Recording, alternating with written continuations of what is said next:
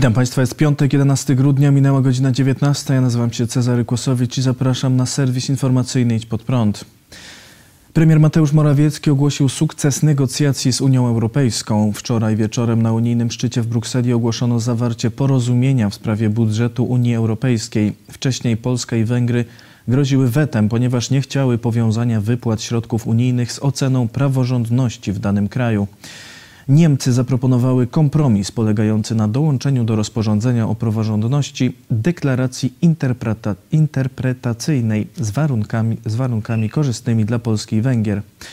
Ponadto wejście w życie mechanizmu praworządności ma być opóźnione do czasu wydania w jego sprawie orzeczenia przez Trybunał Sprawiedliwości Unii Europejskiej, co może potrwać nawet dwa lata. Premier Polski stwierdził, że porozumienie jest sukcesem. Doszło do porozumienia, ale takiego porozumienia, i chcę to podkreślić, które zaakceptowało wszystkie nasze warunki, które wcześniej zostały przez nas przedstawione, przez nas wynegocjowane. Oczekujemy, że Komisja Europejska w bardzo niedługim czasie te wszystkie zapisy, które tam się znajdują, przełoży na konkretne wytyczne, które będzie stosowała. A Inaczej ustalenia z Brukseli ocenia koalicjant PiS Solidarna Polska, który twierdzi, że ustalenia nie są prawnie wiążące. Zbigniew Ziobro napisał na Facebooku: rozporządzenie warunkujące korzystanie z należnego Polsce budżetu Unii Europejskiej od arbitralnej, politycznej i ideologicznej oceny Komisji Europejskiej niestety wejdzie w życie. Wynegocjowane konkluzje Rady Europejskiej nie są obowiązującym prawem i mają wyłącznie charakter politycznego stanowiska. Stwierdzał to wielokrotnie w swoim orzecznictwie Trybunał Sprawiedliwości Unii Europejskiej. Rozporządzenie prawnie obowiązujące stworzy możliwość znaczącego ograniczenia polskiej suwerenności. Pozwoli na ingerowanie Komisji Europejskiej w działalność prezydenta, parlamentu, rządu, a nawet samorządów w niemal każdej dziedzinie.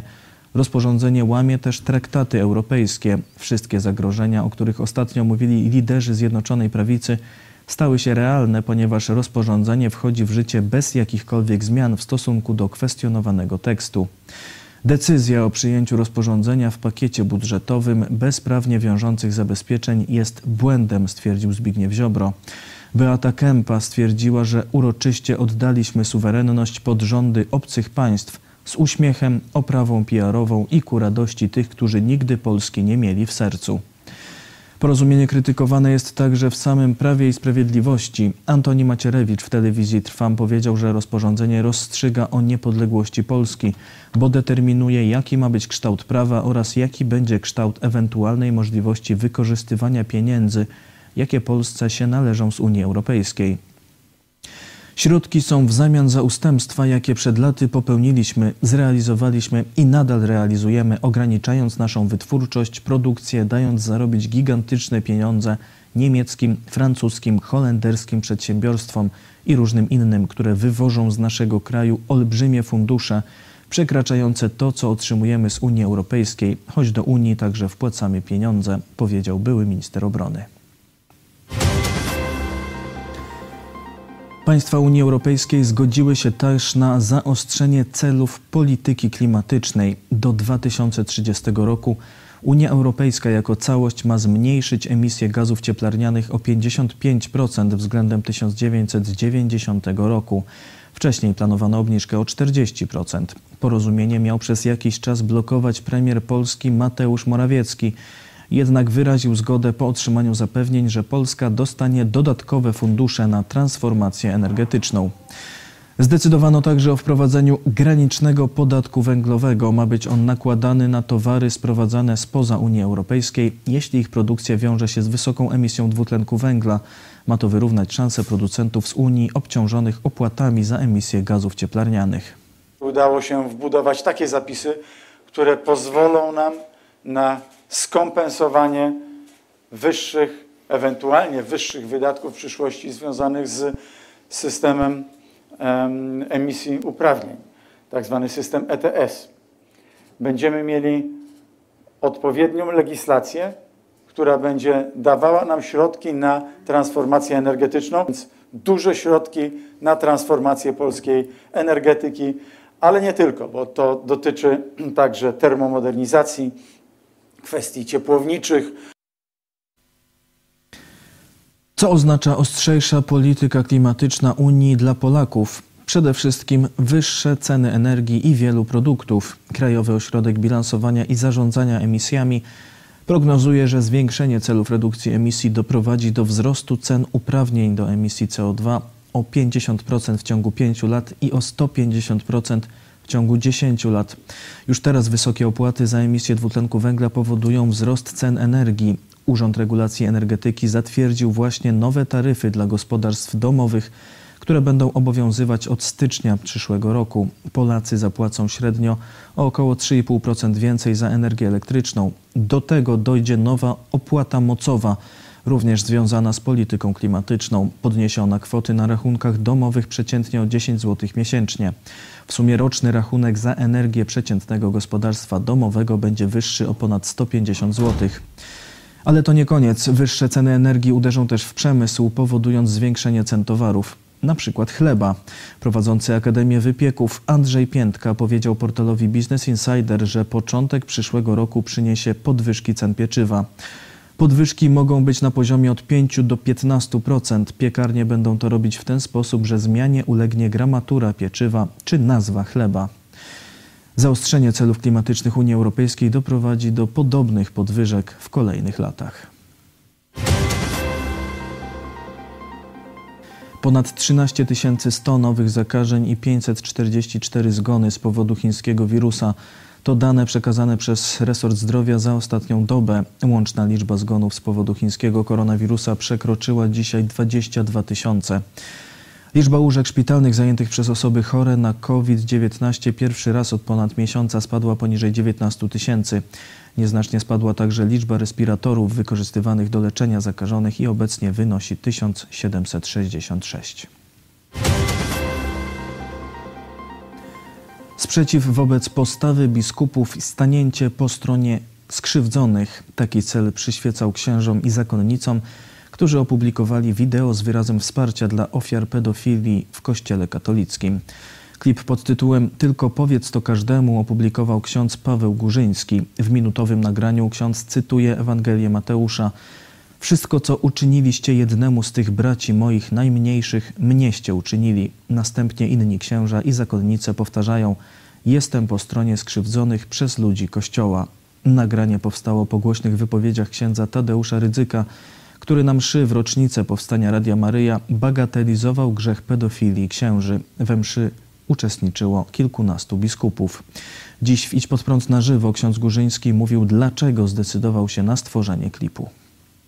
Przede wszystkim to jest pewien sposób stanięcia po stronie skrzywdzonych przez ludzi w Kościele. To przede wszystkim, bo ofiary, skrzywdzeni muszą być na pierwszym miejscu. To nie jest klip, na którym księża czy siostry zakonne chcą się wypromować jako jedyni sprawiedliwi. Nie. Skrzywdzeni są najważniejsi. I przyzwoitość nakazuje w tym kontekście, czy tego skandalu związanego z wypowiedziami ojca dyrektora, przyzwoitość w tym kontekście na, nakazuje stanąć po stronie skrzywdzonych przez ludzi w Kościele, powiedzieć to odważnie i głośno. Chcieliśmy też samym sobie stworzyć przestrzeń do uczenia się odważnego mówienia właśnie pod prąd pewnych tendencji, które są w Kościele, które wyraża ojciec Tadeusz Rydzyk. To nie jest bunt, ale to jest sprzeciw wobec konkretnej postawy, jaką biskupi wykazali, albo lepiej powiedzieć, jakiej nie wykazali w tej sytuacji, która się zdarzyła. Pastor Olaf Latzel zostanie zwolniony. Kościół ewangeliczny w Bremie zdecydował, że pastor, który krytykował homoseksualizm, nie będzie dłużej pełnił swojej funkcji. Pastor ma zrezygnować dobrowolnie do szesnastego grudnia. Jeśli tego nie zrobi, zostanie zawieszony. dwudziestego piątego listopada pastor Latzel został skazany przez sąd rejonowy w Bremie na trzy miesiące więzienia z zamianą na osiem tysięcy sto euro grzywny. Za słowa: "Ten cały genderowy brud to atak na boski, boski porządek stworzenia, co jest dogłębnie diabelskie i satanistyczne".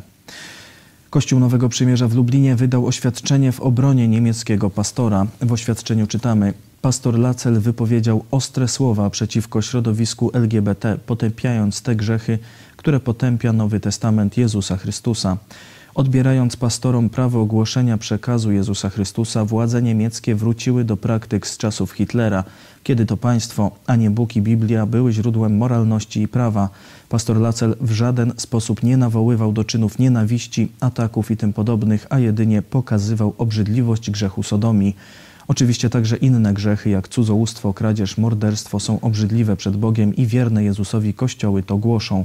Wyrok niemieckiego sądu nie tylko pozbawia chrześcijan prawa wolności głoszenia poglądów religijnych, łamie także deklarowaną powszechnie zasadę świeckości państwa, czyli jego neutralności w sporach religijnych i ideologicznych, i jest jawnym opowiedzeniem się po stronie ideologii antychrześcijańskiej. Wzywamy władze Niemiec do wycofania się z tego skandalicznego, łamiącego podstawowe prawa człowieka kierunku działań. Jeśli pozwolimy na prześladowanie pastora Latzela, to władze Niemiec, a potem całej Unii Europejskiej przyjdą po kolejnych niezłomnych pastorów, a potem, tak jak dziś w komunistycznych Chinach, nakażą w kościołach czcić Unię Europejską i jej przywódców zamiast Jezusa Chrystusa. To ostatni czas na zatrzymanie nowej tyranii w Europie.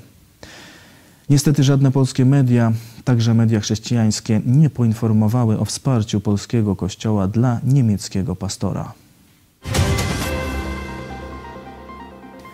Jimmy Lai może już nie wyjść z więzienia. Hongkoński biznesmen prodemokratyczny Jimmy Lai usłyszał zarzuty zmowy z obcymi siłami. Ustawa o bezpieczeństwie narodowym narzucona Hongkongowi przez Pekin w lipcu tego roku mówi, że osobom winnym tego czynu grozi kara dożywocia. Proces biznesmena ma rozpocząć się jutro. W ubiegłym tygodniu Jimmy Lai został aresztowany pod zarzutem oszustw finansowych. Zatrzymani zostali także jego syn i współpracownik. Lai od tamtej pory przebywa w areszcie. Sąd nie wydał zgody na jego wyjście za kaucją. Już w momencie aresztowania prokuratura zapowiadała, że magnatowi medialnemu może zostać postawiony zarzut działania na szkodę państwa. Jimmy Lai jest założycielem wydawnictwa Next Digital, które prowadzi gazetę Apple Daily. Lai aktywnie angażuje się w ruch prodemokratyczny w Hongkongu i często krytykuje władze Hongkongu i autorytarne rządy w Pekinie. W czerwcu tego roku Jimmy Lai udzielił wywiadu telewizji Idź Pod Prąd. Pytany, dlaczego Komunistyczna Partia Chin uznaje go za zagrożenie, powiedział: przede wszystkim dlatego, że mój głos był bardzo słyszalny. Można powiedzieć, że jestem jednym ze sprawujących kłopoty. Z tego powodu skoncentrowali się na mnie, ale także dlatego, że mamy największą gazetę, media, które także są mediami w opozycji do władzy. Zawsze wspieraliśmy ruch demokratyczny, zwłaszcza ostatnio ruch oporu wobec prawa dotyczącego ekstradycji. Myślę, że ustawa dotycząca bezpieczeństwa narodowego to śmierć dla Hongkongu, ponieważ eliminuje nasze rządy prawa i Radę Legislacyjną. Jest nam narzucona bez uszanowania prawa, rządów prawa w Hongkongu. A to znaczy, że Hongkong będzie taki sam jak Chiny, że będzie wypłacać haracz urzędnikom, by nas chronili. A to oznacza koniec dla Hongkongu, jaki teraz znamy. Media europejskie zacieśniają współpracę z komunistycznymi Chinami. Chińska Grupa Mediowa oraz jej europejscy partnerzy wydali oświadczenie o wzmocnieniu współpracy mediowej, wzywając do wspólnego zbudowania wśród społeczeństwa światowego bazy wiedzy, która umożliwiłaby pokonanie pandemii. Oświadczenie wydano podczas transmitowanego w sieci wydarzenia zatytułowanego Internetowe Forum na Rzecz Współpracy Mediów Europejskich, zorganizowanego przez Chińską Grupę Mediową pod hasłem Dialog na rzecz współpracy w duchu wzajemnego zaufania. W wydarzeniu brało udział dwudziestu dziewięciu delegatów z szesnastu państw europejskich i Chin. Prezes i redaktor naczelny Chińskiej Grupy Mediowej Shen Haixiong przedłożył trzy, przedłożył trzy propozycje dotyczące sytuacji mediów w czasie pandemii. Powiedział: po pierwsze, powinniśmy pogłębić współpracę w zakresie przekazywania informacji o rozprzestrzenianiu się COVID dziewiętnaście. Po drugie, powinniśmy promować wymianę personelu między organizacjami mediowymi. A po trzecie, powinniśmy zbudować silniejsze podwaliny pod naszą współpracę.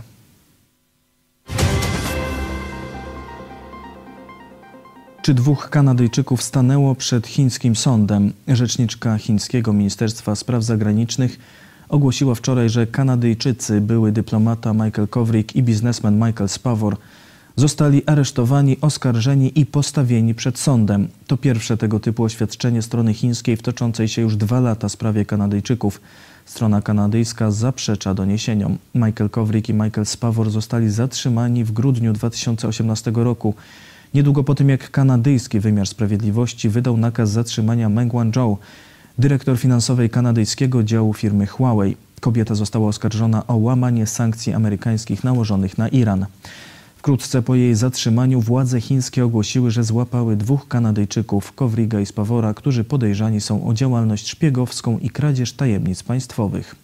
Doniesieniom o rozpoczęciu procesu Kanadyjczyków zaprzecza strona kanadyjska. Agencja rządowa Global Affairs Canada oświadczyła, że kontaktowała się z władzami komunistycznych Chin. Urzędnicy chińscy mieli przekazać, że rzeczniczka źle się wyraziła i oficjalny proces jeszcze się nie rozpoczął. Tajwan zaczyna kupować polskie jabłka. Biuro Polskie w Tajpej podało, że pierwsza partia polskich jabłek trafiła w czwartek na Tajwan. To pierwszy transport po otwarciu miejscowego rynku dla polskich jabłek w dwa tysiące dziewiętnastego roku. Tajwan jest jednym z najbardziej owocowych państw. Tajwańczycy zjadają rocznie średnio sto dwa kilogramy owoców. To prawie dwa razy więcej niż średnia światowa. Polska jest na trzecim miejscu na świecie w ilości produkowanych jabłek. Eksportuje co roku ponad dziewięćset tysięcy ton tych owoców. Tajwan importuje rocznie ponad sto pięćdziesiąt tysięcy ton jabłek, głównie z Chile, Stanów Zjednoczonych, Japonii, Nowej Zelandii, Niemiec i Francji. Rakieta kosmiczna wybuchła przy lądowaniu, ale właściciel jest zadowolony. Dlaczego? Relacjonuje Marcin Palimonka. Firma SpaceX Elona Muska wykonała testy rakiety Starship S N osiem. Rakieta podczas testów wzniosła się na wysokość około trzynastu kilometrów, po czym w pozycji poziomej rozpoczęła opadanie. Przed lądowaniem pojazd powrócił do pozycji pionowej. Manewr lądowania nie powiódł się jednak i rakieta eksplodowała ze względu na zbyt wysoką prędkość. Według SpaceX test zakończył się powodzeniem, gdyż udało się wznieść na odpowiednią wysokość oraz przetestować przełączanie pomiędzy zbiornikami paliwa. Pomimo wybuchu przy lądowaniu udało się również zebrać wszystkie potrzebne dane. Starship jest statkiem kosmicznym, który według Elona Muska ma w przyszłości dostarczyć ludzi na Marsa. Może być również wykorzystywany do szybkiego przemieszczania się pomiędzy miastami na Ziemi. Testy i prace nad Starship trwają od lat. Statek ma mieć możliwość transportowania ludzi wraz ze stutonowym ładunkiem. Pojazd ma być używany wielokrotnie. Elon Musk pierwszą bezzałogową misję na Marsa planuje na dwa tysiące dwudziesty drugi rok. Jeżeli zakończy się ona powodzeniem, misja załogowa ma wyruszyć w dwa tysiące dwudziestego czwartego roku. I to wszystko w dzisiejszym serwisie. Dziękuję Państwu za uwagę. Kolejny serwis w poniedziałek o dziewiętnastej. Życzę spokojnego weekendu. Do zobaczenia.